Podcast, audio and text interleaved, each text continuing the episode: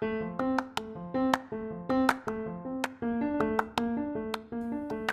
嘿嘿嘿嘿嘿嘿！欢迎你回到小溪和小吴，我是你的 host 小吴。嗯，今天是我们这个播客的第二集，然后我们今天要聊的话题呢是追星，哈哈。那我们开始吧。现在我要把这背景音乐给暂停了。如果你特别喜欢这个音乐的话，你就赶紧回到开头，重听个十遍，然后再继续听，好吧？OK。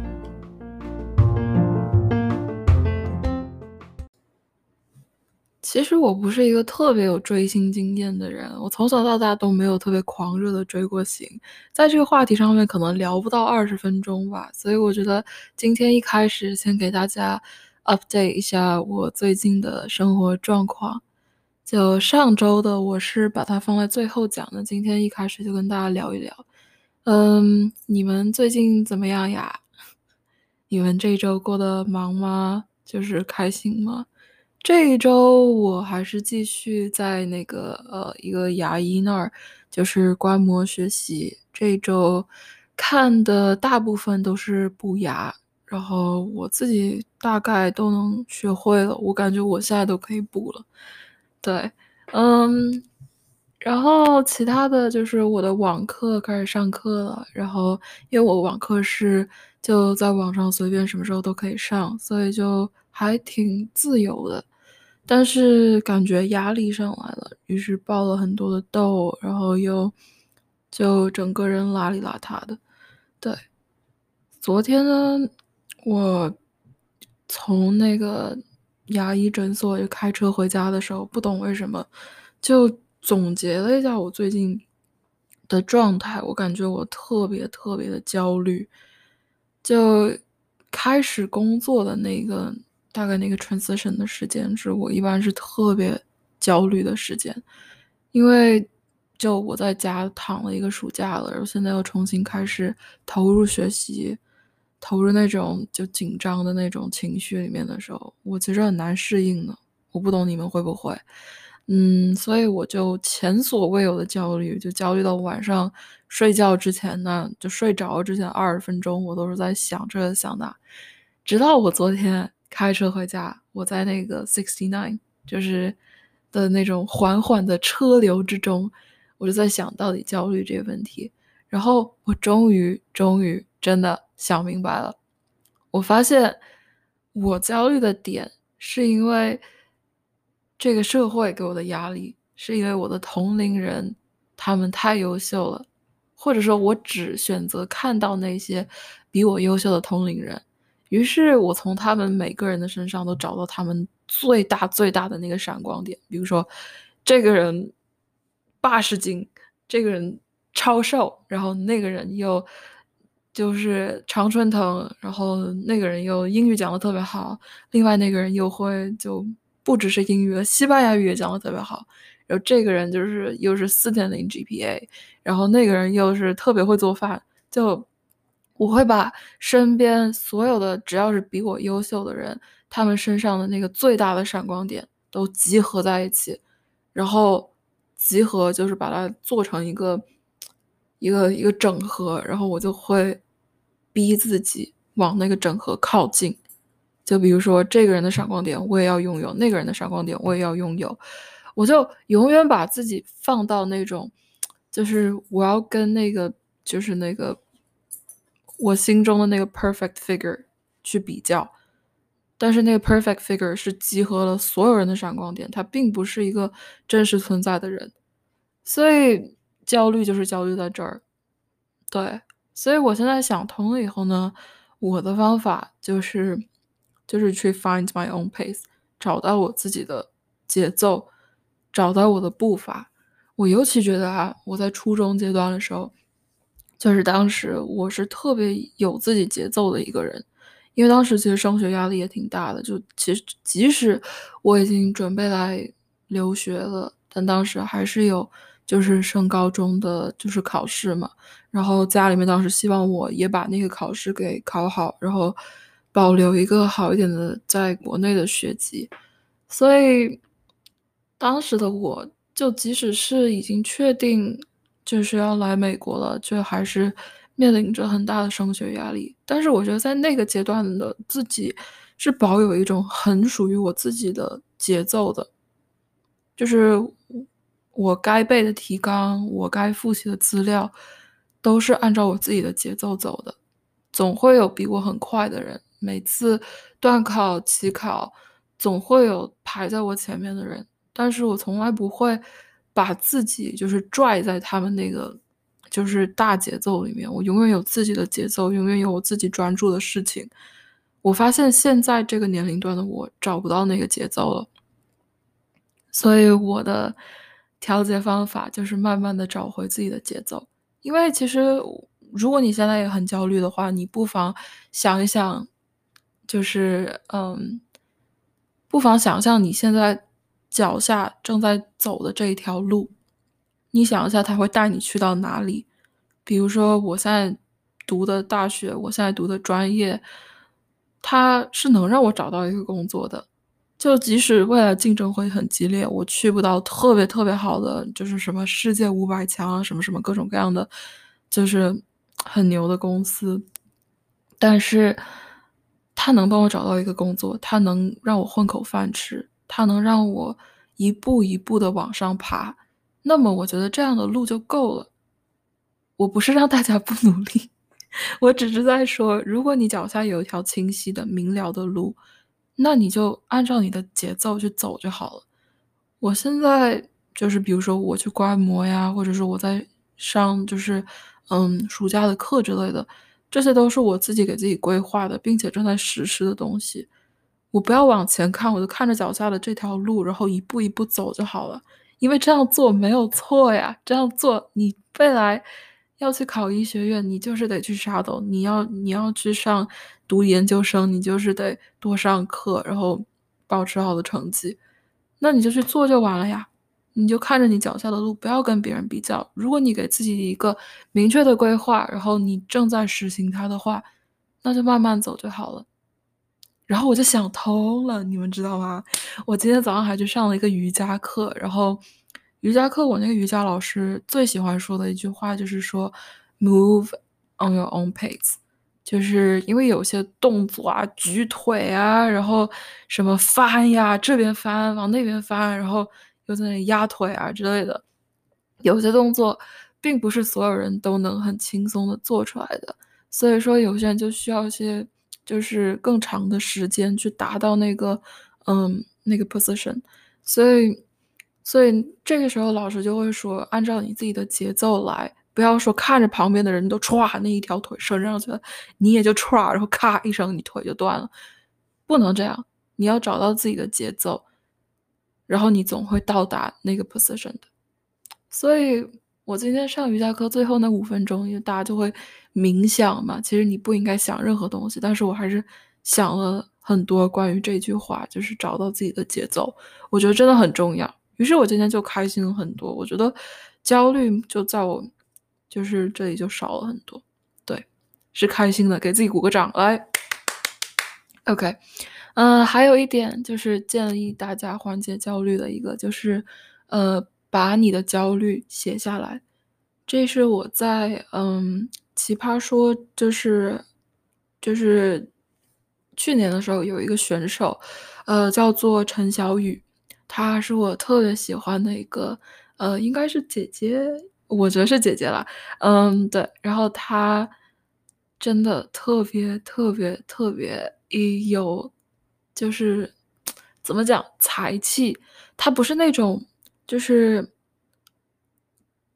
她不是那种特别会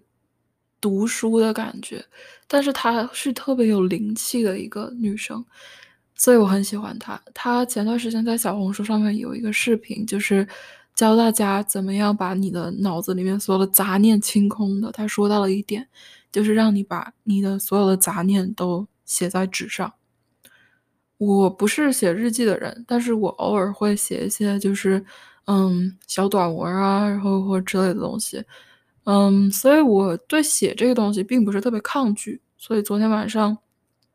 把焦虑这件事情想通了之后，我就拿了一张纸，拿了一支圆珠笔，我就狂写，我就把我心里面所有想说的话全部写下来了，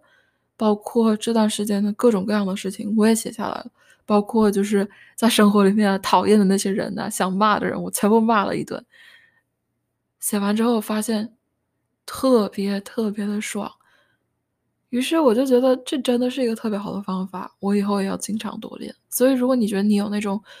化解不了的，就你整天在脑子里面反复想的东西。反复折磨你情绪的东西，拿张纸拿支笔狂写，对，很好的办法。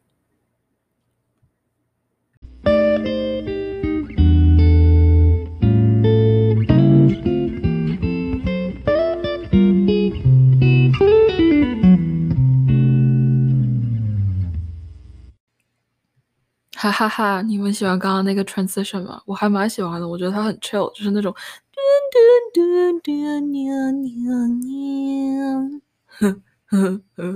我觉得以后 transition 干脆我自己唱好了，这样子更加的，就是有趣。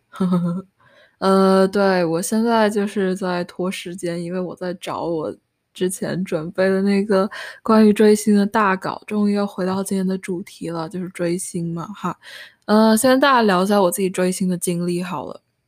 我没有什么追星的经历，我不能说算是追星吧，因为我觉得我做的事情都不算是那种能够为定义为追星的事情。因为，呃，首先我我谈一下我追过谁，好吧，我追过 One Direction，还有五月天，就这两个团。One Direction 它大概是从六年级到初三，大概就是这么长。嗯，中间我干过唯一一件就是应援的事情，就是有一次跟几个姐姐跑去呃南宁那个会展中心，然后大家牵着手唱了一句《Best Song Ever》。对，这是我，然后那个他们后面就会剪成一个视频，然后就等于说是一个中国区的一个粉丝的一个应援视频这样子。这是我干过唯一一件人生中应援的事情，都不能叫应援了，One Direction 就。哎，对，以现在的术语来讲，应该是叫做应援，嗯，但是之前的话呢，估计就是可能就是就瞎玩儿，可能是那样。对，然后另外追的就是五月天，五月天我也不能算是追星，因为首先他们不算流量明星嘛，然后就是我买他们东西，也就是从嗯，就是 Stay Real 买几件 T 恤，然后就买几张专辑，就搭字。没有别的任何其他的东西，就纯粹就是喜欢了。但是今天想聊追星嘞，嗯，我觉得更多想聊的是，就是在看待追星这件事情，嗯，包括追星，就是或者喜欢很喜欢一个明星的时候，自己的那种就是心历路程，我想聊一下这些东西。嗯，对，那。我觉得我喜欢 One Direction 跟喜欢五月天的时候是两种不一样的感觉。我觉得我喜欢 One Direction 的时候，我纯粹觉得就是 One Direction 就是很酷，就是你们知道 One Direction 是谁吗？就是那个呃英国的一个男团，然后他是属于那种偶像类的一个嗯组合嘛，然后他不是乐队，他就是五个唱歌的，然后他们现在都。我不想说拆团，但是他们都单飞了。就是从 Zayn 走了之后，就剩下的团都差不多单飞完了。嗯，他们可能从几年前就已经开始 不出任何的作品了。所以，因为他们不出的作品，我现在的话对他们的关注也不是特别大了。就他们单飞之后，我觉得他们也有很好的音乐作品，就是 Louis 的有一首歌叫做哎叫什么来着？他跟一个女的合唱的那首歌，你看我都记不起来叫什么，就说明我就对他没有什么关注了。呃，包括就是 Harry Styles，现在也有很多人喜欢嘛。就是他有一首歌，就是那个什么 Watermelon Sugar 还是 Watermelon Summer 还是什么东西，就是那个什么 Sugar High，就是那首歌，我觉得特别特别的难听。他很洗脑，我承认他很洗脑，就是我脑子里面听过一遍，脑子里面全部就是那个哒哒哒哒哒，但是。真的很难听，我很讨厌那首歌。然后九六点五天天在那放那首歌，我真烦死了。对，但是扯回来，我觉得我对他们的喜欢纯粹是觉得他们长得很帅，他们的那种就是那种青春的那种，就是为了梦想拼搏的那种动力的那种那种很酷的感觉，我特别喜欢那个感觉。而且当时我年龄很小哦，可能当时十二十二三岁，就是特别喜欢他们那一会儿，嗯，觉得他们真的巨酷。就是我觉得，而且我觉得，因为他比较小众，在当当时的我身边没有一个人喜欢 One Direction 的，所以我会觉得我自己在做的这件事情是非常小众、非常酷，然后的事情。同时，他很帮助当时的我学英语，因为就是狂唱他们的歌，狂看他们的那个，呃，音乐电影，然后就觉得说，哇哇哇，这英语就会慢慢的好一点。所以，跟我现在喜欢五月天的感觉就完全不一样。现在喜欢五月天的感觉，完全就是，就是那种老一辈的，老一辈的那种追星感，就是怎么讲，就是那种，就是那种很佛系的。就是很喜欢他们的歌，会看很多很多年前他们的综艺，就是真正打心眼的，就是喜欢这五个长得并不是很好看的人，他们做出来的并不是很好听的音乐，对，就是那种真的会把一个人从头到尾都喜欢的那样子的一个那种感觉。就我觉得我之前喜欢 One Direction，就是他们当当我知道他们有些，因为之前不是爆出来 Zayn 和 Louis 就是什么。就是吸毒啊什么的，就碰上那些的事情的时候，我会避免我自己去关注那些事情，我只看他们的外表，我只就是会唱他们的歌。那 That's it. Like I don't really care about what kind of people they are. 但是现在对于五月天的喜欢，我更加觉得我喜欢的是他们的整体，是他们每个人的整体，不只是。长长相，他们的长相并不是并不是特别好，所以不只是他们的音乐啦，就是包括他们的人、他们的为人、他们的态度，我觉得可能喜欢的更加比之前喜欢 One Direction 更加深一点。对，然后关于这个追星的话题，我跟我一个特别好的朋友，呃，我可以把它命名为世界上的另一个我，因为我觉得我们两个的。想法特别相近，然后我们两个都姓吴，啊，然后我们两个的性格也特别特别的像。我觉得我们唯一不像的一点，就是，就是，哎，是什么呢？我不知道，可能要问他。我觉得，我觉得我们唯一不像的一点，就是，就是，就是我觉得他比我更加的。Subtle 就是，就是他是那种比我，就是我已经算是那种比较呃平静的人了，但是我觉得他会比我更平静。我觉得他的心理年龄比我大，能这么说吗？我现在他要是听到这一段，我真的好啊啊！对，但是我我跟他就是对于追星这件事情聊了一些嗯话题，因为他很喜欢一个男团，呃叫 NCT，对。然后我现在还是不知道他喜欢的是哪一个，但是中文是叫做威神 V，然后他还喜欢林俊杰，对，嗯，所以我当时跟他打电话的时候，我们两个就针对追星这件事情聊了一下，嗯，我们聊的主要呢就是关于流量明星跟非流量明星之间的区别。啊，首先我得说一句啊，我觉得你流不流量，就是跟一个明星的品质没有任何的，嗯，没有任何的联系。我只能说，可能稍微的有那么，大家会觉得有一个趋势，就是比如说你越流量，你就是，就是你就是不火的越快，就你就是过期，不不是过期，把人讲的跟那种讲跟个豆腐乳似的，不是过期，就是。过时的更快一点，人家觉得你火的快，也就是过时的就会快，嗯，然后大部分的我就是听到的网上的声音啊，很多人就会说，哎，流量明星就是那种长得好看，但是真正实力没有特别多实力的人，大家会有这样一个刻板印象，但是我个人觉得不是，我觉得你流不流量跟你这个人的品质，你这个。明星的品质没有太大的联系，所以先先先说这一点，不要到时候你们又说啊，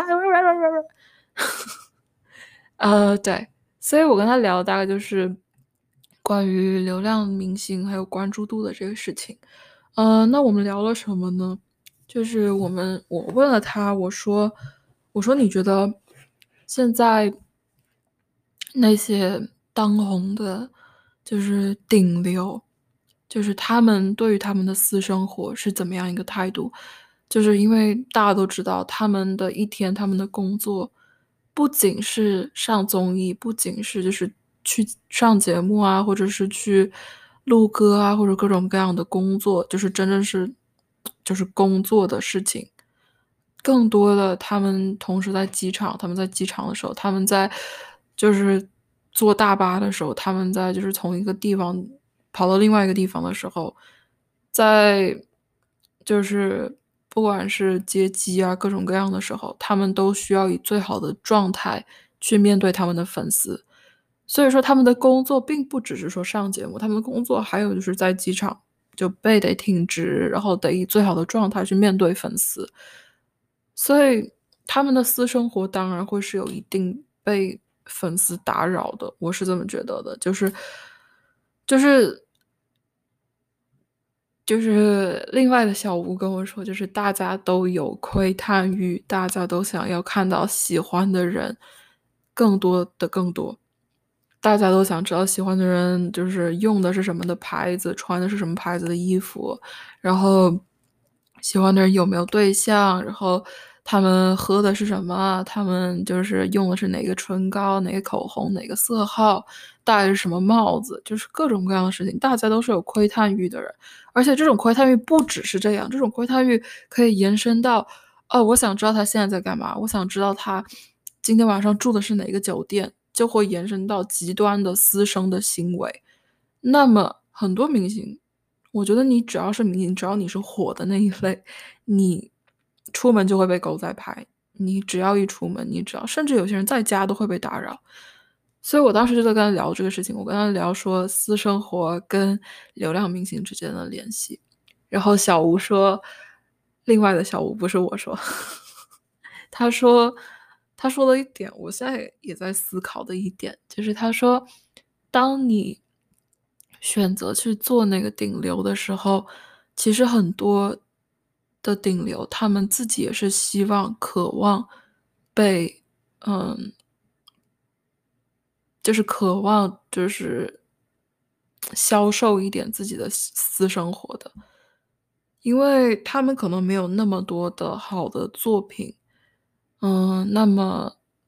他们是渴望那种粉丝对他们的，嗯。就是那种爱戴，爱戴这个词肯定不对，但是我现在就是说爱戴，因为我找不到别的词，就是他们会很享受那种粉丝对他们的喜爱还有拥护的，所以说他们会用一定量的私生活去换取这些就是支持，那么也就是为什么会有流量这个东西，因为如果你真的有特别好的作品，你真的有就是那种特别有。就是高产量输出的那种，特别就是有品质的那些作品，你不需要去担心你会不会有那么多的粉丝，所以说你并不是会特别享受那种粉丝的喜爱的。嗯，这件事情给我了很大的思考，因为我觉得，嗯，就是我永远都会觉得，不管你是大明星、小明星，我觉得大家都会很讨厌狗仔吧，但是。如果说一个明星去享受狗狗仔，就是因为他自己没有太大的、太多的作品，他不是一个特别有产量的人的话，嗯，我不知道哎，我不懂怎么说这件事情。反正就给我你们，你们也好好想一下，你们你们想完以后也跟我说一下，跟我交流一下。我现在还是觉得奇怪，我不能说我完全赞同，但是我觉得很有道理。对，嗯。所以说，对对对，这就是我跟另外的小吴聊的一个话题。我还问了他，你觉得你喜欢 NCT 跟你喜欢林俊杰的感觉有什么不一样？他说喜欢林俊杰是那种，因为是很久的喜欢，就是他可能从小学就开始喜欢了，所以就是那种比较踏实的感觉吧，就是不就是林俊杰不管变得怎么样，都会很喜欢的那种感觉。所以就跟大家分享一下我们两个之间的谈话，然后，然后我就不懂要说什么了。我接下来还有两个板块，但是就是想先跟大家聊一下，就是呃，关于我喜欢的人，我很简短的，就是跟大家说一下吧，因为我觉得，嗯，这是我自己的播客，所以我可以讲我自己想讲的东西，就你爱听不听。嗯，对，就我觉得可能之后的某期播客，我会就是重点的、完全的做一期关于五月天的，嗯，一集。我可能会把他们之前的故事啊，然后就全部的整合的，就是去聊一集。但是现在我们就聊一聊陈信宏，好吧？嗯，我最多我就聊一分钟，我就简短的，就是讲一下我到底有多爱他。我觉得我可能就在一分钟里面说两百个我爱他，我爱他，我爱他。对我真的很爱他，我就是那种真的完完全全很深很深的。就是爱他，所以让我在这里三二一喊一句好吧，三二一，陈信宏，我爱你，耶，我爱你。OK，喊完了，其实这我就是就表达完对他的爱意就差不多了。嗯，那我是大概从去年的可能三四月开始听五月天，然后大概是今年开始就特别特别特别被主唱大人吸引。然后就一直疯狂的迷恋，就一直到现在还是。那么这中间当然有我情绪特别大起大落的时候，嗯，特别是被不好的声音打扰的时候。我觉得你只要是追星，你只要是特别去喜爱一个人，你你避不了，你避不了，你避不开那种不好的声音的。我就不管你喜欢蔡徐坤，还是喜欢。陈道明，你都有不好的声音，你都有别人说他篮球打得不好，别人说他演技不好，或者各种各样的花边新闻，然后各种各样的造谣啊，或者是各种各样的东西，你你你避免不了不去被这样的声音给，嗯，给给给给给打扰，你避你避免不了就是被这样的声音就是去。去打扰你，就是对你自己喜欢的人的看法，对吧？那也许他们说的是真的，也许蔡徐坤篮球就是打的不好呢，那 对吧？也许陈道明演技就是你就是下降了呢。哎，我没有，这这些都不是真的啊，我只是举例子啊，不好意思啊，不好意思啊。你要是真的很喜欢蔡徐坤、陈道明，我对不起你。对，所以当自己喜欢的人被别人诋毁的时候。你一开始啊，大家一开始的反应肯定就是你放屁，对不对？你在讲个屁，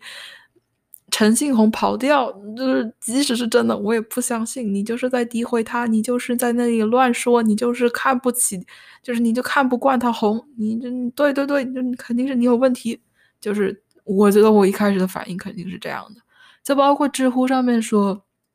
就是五月天伪谣啊，或者是各种各样的什么大众啊，什么什么什么。就是各种各样的声音，我一开始绝对是那种反抗的那种到底的那种精神去看待这些声音的，但是慢慢的自己反思完以后，你就开始开始怀疑说，哎，他们说的好像是有点道理，五月天是就是越来越不摇滚了，他们他们真的就是后面的那些作品都没有蓝三的时候那么摇滚了，那么什么了，就是越来越温柔了，那。你就开始怀疑他们说的是不是真的，还蛮有道理的。你会开始怀疑蔡徐坤的篮球是不是打的挺不好的，对吧？所以在你的怀疑完之后，你就会开始特别的慌。我不懂你们会不会这样，但是我真的自己特别慌，就是我会就是反复的去思考这种同样的这种不好的声音，就比如说，嗯。就是这是一个真的事情，就是嗯，陈信宏他有一个助理，就是呃，之前发表了很多辱华的言论，还有台独的嗯一些言论，所以我们大家都特别讨厌他。那么会让我一直担忧的问题就是说，陈信宏他是不是也是台独？嗯，我觉得我不能完全说我是一个国家面前没爱豆的。嗯，人，但是关于台不台独这件事情，可能对我来说比较，嗯，影响比较大。因为我如果觉得他是一个台独的话，他还在来就是大陆疯狂圈钱，那是我很不支持的行为。我觉得我现在讲的话好幼稚，但是但是我真的是这么想的。我觉得我不能容忍这样子的事情，所以说当时我就特别怀疑他，因为他如果身边有这样的人，你很难不去想，你很难不去想，因为你近朱者赤，近墨者黑嘛，所以你很难不去想这样的事情。所以我当时就哎，每天慌啊，我就感觉睡不好呀，每天就背着这件事情，就是扯东扯西，脑子里面全部都是这样的事情。但是，我后面想明白了，我我想明白的那个关键的点，是在我读了他喜欢的一本书，叫做《呃我们》，然后是骆以军写的。然后骆军其实还有另外一本书，叫做，哎，叫什么来着？我前昨天哦，叫《月球姓氏》呃，那本我还没有读，但是也是讲，就是里面也有提到，就是，嗯，就是老一辈的，嗯，移民到台湾去的那些人，他们的生活状况。那么我看了那本书之后，我不懂为什么那那本书里面没有直戳明了的，就是，呃，提到任何有关于。就是台独啊，或者是嗯大陆的字眼，但是我不懂为什么我读完那本书以后，因为这本书是阿信的推荐的书单里面的书，但是我能够在那本书里面看到，就是骆雨军这个人对于嗯大陆的一些评价，还有他对大陆的那种连结的那种感觉。我看完那本书以后，后面我就觉得，OK。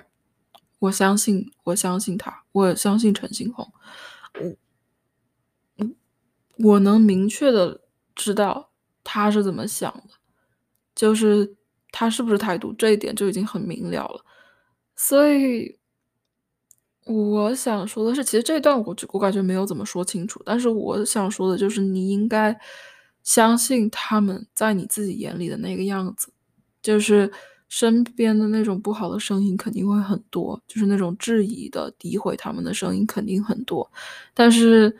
你应该从头到尾的相信，就是你喜欢的人在你眼里面的样子，因为你才是那个花了时间去努力了解、去陪伴他们、承受过很多很多事情的人。像麦迪逊花园，就是像各种各样的事情，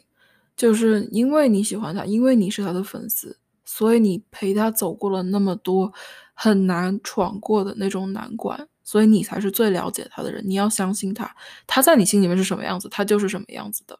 就不要被不好的声音左右。对，但是如果真的是那种实锤到不行了，哎，请大家就是擦亮自己的双眼哈。对，就到时候就是 道德问题的话，请大家就是自行判断了啊。我现在只是说，就是比如说那种。碰到诋毁或者是那种不好的声音的时候，对，所以啊，就是对自己和他们都要有信心啊。你如果特别了解你喜欢的人的为人，那你就相信他们，就不要被这种不好的声音左右就行了。对，如果这一段你觉得很有用的话，那那那那那那，嗯，那就有用吧。今天这一集真的是巨混乱，好吗？我其实，唉。我其实我都不懂，就是这一期该怎么说？因为首先我没有特别多的经验，其次就是我这几天脑子特别混乱，所以语言组织力也下降了 蛮多的。而且我好累哦，我今天早上还去运动了。所以，anyways，呃，我们接下来呢要聊的呢，就是我不懂你们会不会经常追星的时候，突然觉得自己。跟爱豆的距离之间好远，可能你在看他的一张照片，可能在你在听他的一首歌，听他讲的一段话，但是在那个当下，你就会觉得说，我感觉我自己跟他好遥远。我觉得不管是心灵上面还是距离上面，我觉得我都跟他隔得好远好远，我永远无法接近我的爱豆。对我来说，因为陈信宏是一个给人非常有距离感的人。嗯，虽然说这种距离感让我觉得我跟他更接近，因为我也是一个特别跟别人有距离感的人，所以因为我能去理解这样的感觉，所以我觉得我会跟他更加近。但是他的这种距离感就会让很多喜欢他的人觉得他非常非常的遥远。就是像那种神仙的那种感觉，就是他是天上的一颗星，然后，然后你你你就是永远都够不着那颗星，你只能微弱的去感受它光芒的那样的一个人。所以有时候我会觉得他和我之间忽远忽近。嗯，所以我写了一段，可能在我三分钟之内写完所有的这些话。我没有改动任何的字句，我就是一口气就把这段话写出来了。所以的话，有些表达可能不是特别的连贯，但是我想把这句这一段话分享给你们，然后，嗯，然后希望你们能够品出来一点点东西吧。对，对不起啊，我今天真的好哑，我对我应该喝口水，我开再开始念。哎，可是我没有水，怎么办？那我就直接念吧。OK，OK，我念了啊。我发现，我觉得，我靠，为什么？为什么这？我发现完又我觉得，OK，我觉得自己离他忽远忽近。远的时候，是我看着别的舞迷老师看演唱会拍的视频，台上的他很远很远。但就算是这么远的他，我也没有亲自见过的时候，是看到那些他不喜欢的机场接机照片，或者是在街上被狗仔或者粉丝拍到的那些没有盖住小肚子、头发耷拉着、穿着人字拖、有点路人大叔的样子。就是 by the way，他真的很大叔，就是平常那些路就是路人拍的，真的。对，那样我不熟悉的他。不是那个很帅的、很有偶像包袱的他，让我觉得我们之间很远。很近的时候是玩我们都喜欢的乐高，收集七七八八的手办，是按着他推荐的步骤在炒饭的时候加很多很多的美乃滋，然后做好了尝一口，发现我操，怎么那么齁？陈信宏，我不打死你！是仔细读他写的词，他喜欢的书时。在那些许许多多的共鸣时刻里，我觉得我们很像。在那些时刻里，感觉他就在身边。这段话的主要 内容呢，中心呢，就是在想说，其实跟之前就是何老师在那个朋友请听好还是什么的那个电台节目里面说过的很一句话很相近，就是就是他平常他特别讨厌别人去接机嘛，所以他。他在接机的时候，因为他觉得接机的话，就是大家就是只是为了看他的皮相，就是皮肤的皮，就是相信的相，就是皮相，就是只是看他表面的样子，只是看他那天的造型，然后那天的状态，并不是看他的就是产出的内容。就是他觉得他就是给大家带来了那么多的节目，就是输出了那么那么多的文化产品。为什么大家还要跑到机场去接他的机？为什么大家还要围着他看他的脸？就是那样的东西不是深刻的，嗯，所以我觉得我这段话也在表明那样子的一种观点吧。就是我觉得我们喜欢一个人，你真的觉得离他很近，你真的觉得能够跟他共鸣，那些最美好的时刻，都是你在仔细的去感受他的作品的那些时刻。你在那些真的能和他内心的。就是情感共鸣的那些时刻，像我会听阿信的歌啊，我会去细细的去读他的词，我会发现有时候那种某一句词就能在当下特别打动我的那些时刻，永远是就是能让我就是记得最久的，而不是说他哪张照片，哇哦，就是真的好帅，就不是那种时候，所以就这段话分享给你们。然后希望大家，嗯，听自己爱豆的话。然后，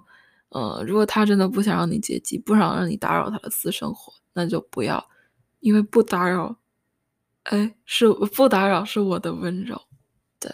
大家都要做温柔的人。啊，关于追星，我感觉我就只能讲到这儿了。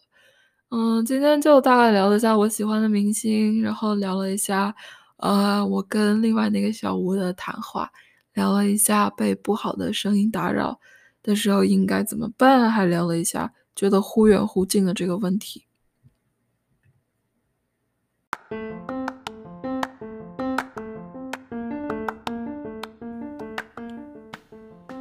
那么，如果你对追星这个呃话题还有更多想问的或者想讨论的，请你嗯发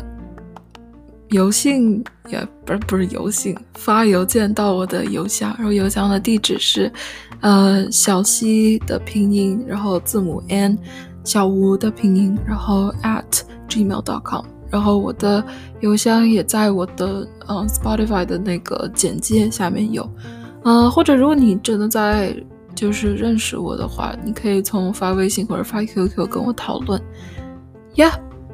今天的小七和小五就到这里啦，然后我祝你有愉快的一周。下周我们将讨论，我不告诉你。OK，bye，have a nice week，bye。谢谢你听到这里，拜拜。